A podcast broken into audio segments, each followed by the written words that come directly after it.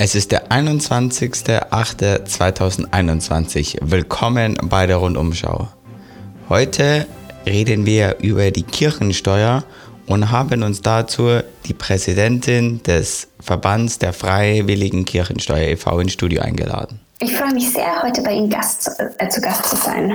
Ja, wir freuen uns auf jeden Fall, dass wir ja direkt mit jemandem reden können, der wirklich sagt, ich zahle gerne Kirchensteuern. Die Kirche hat ja letztes Jahr sechs Komma sechsundsiebzig Milliarden Euro eingenommen. Was macht man denn mit so viel Geld?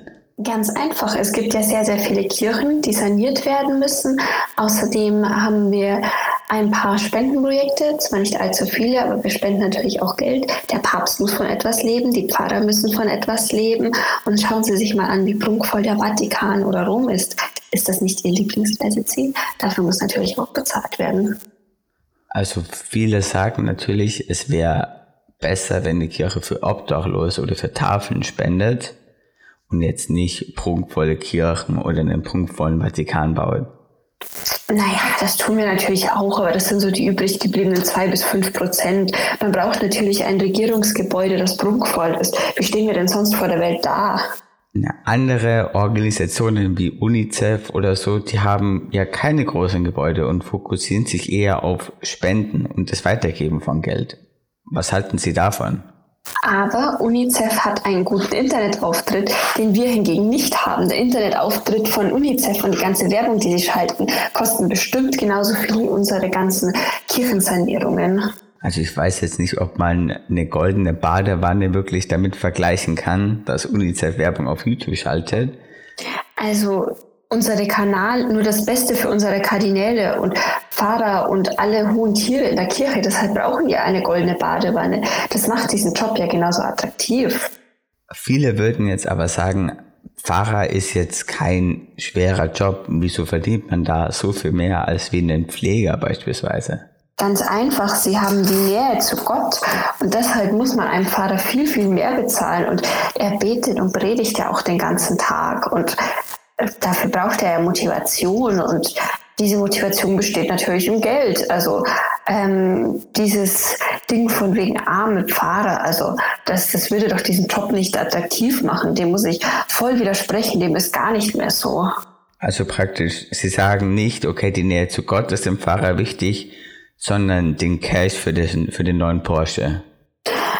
Ja, überspitzt gesagt, kann man das so sagen. Ich nehme doch dann aber an, dann gibt es hohe Hürden, um ein Pfarrer zu werden.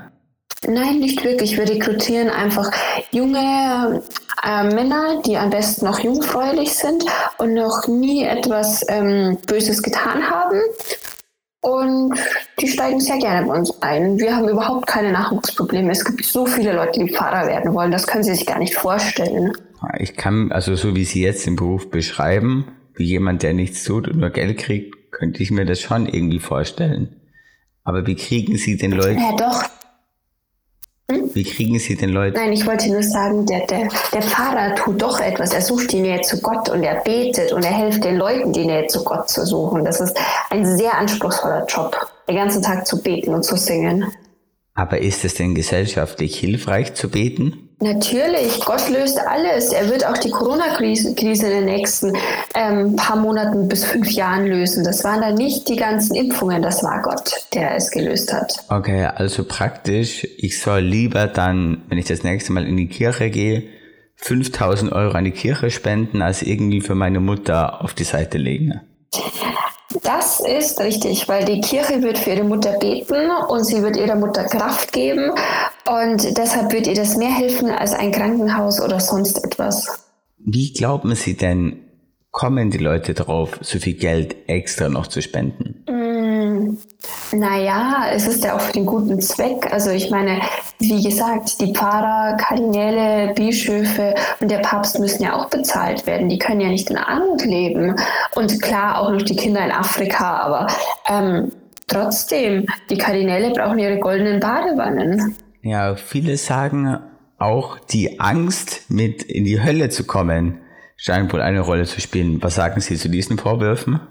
Ja, also das ist doch allgegenwärtig. Haben Sie keine Angst davor, in die Hölle zu kommen? Also ich habe sehr viel Angst davor. Ich zahle brav meine Kirchensteuer, spende extra an meine Kirche, spende extra an den Vatikan und fahre auch regelmäßig nach Rom, damit ich auch nochmal zahlen kann, um den Petersdom zu besteigen. Damit die Kirche genug Geld hat und ich dann nicht in die Hölle komme. Was ist da mit Leuten, die sich das beispielsweise nicht leisten können, die von der Tafel oder so leben müssen? Naja, entweder sie kommen in die Hölle oder sie beten ganz viel und die Kirche ist sehr gemeinnützig, weshalb auch die meisten Leute so viel zahlen müssen. Und die zahlen ja dann für die Armen mit, so funktioniert doch unser System. Das kann man doch schon mit dem Staat vergleichen oder mit, jetzt sagen wir mal, der Rentenkasse, Hartz vier. Wir machen halt praktisch Hartz vier, damit die Leute nicht in die Hölle kommen und der Staat macht Hartz vier äh, oder hat dieses System, damit äh, die Leute... ja, Geld haben. Und wir sorgen dafür, dass die Leute nicht in die Hölle kommen. Das heißt, wir sind doch viel besser als der Staat. Viele sagen ja auch, dass ihr Konzept relativ intransparent ist, dass sie keine jährlichen Zahlen oder so vorlegen. Finden Sie das richtig oder sollte man das ändern?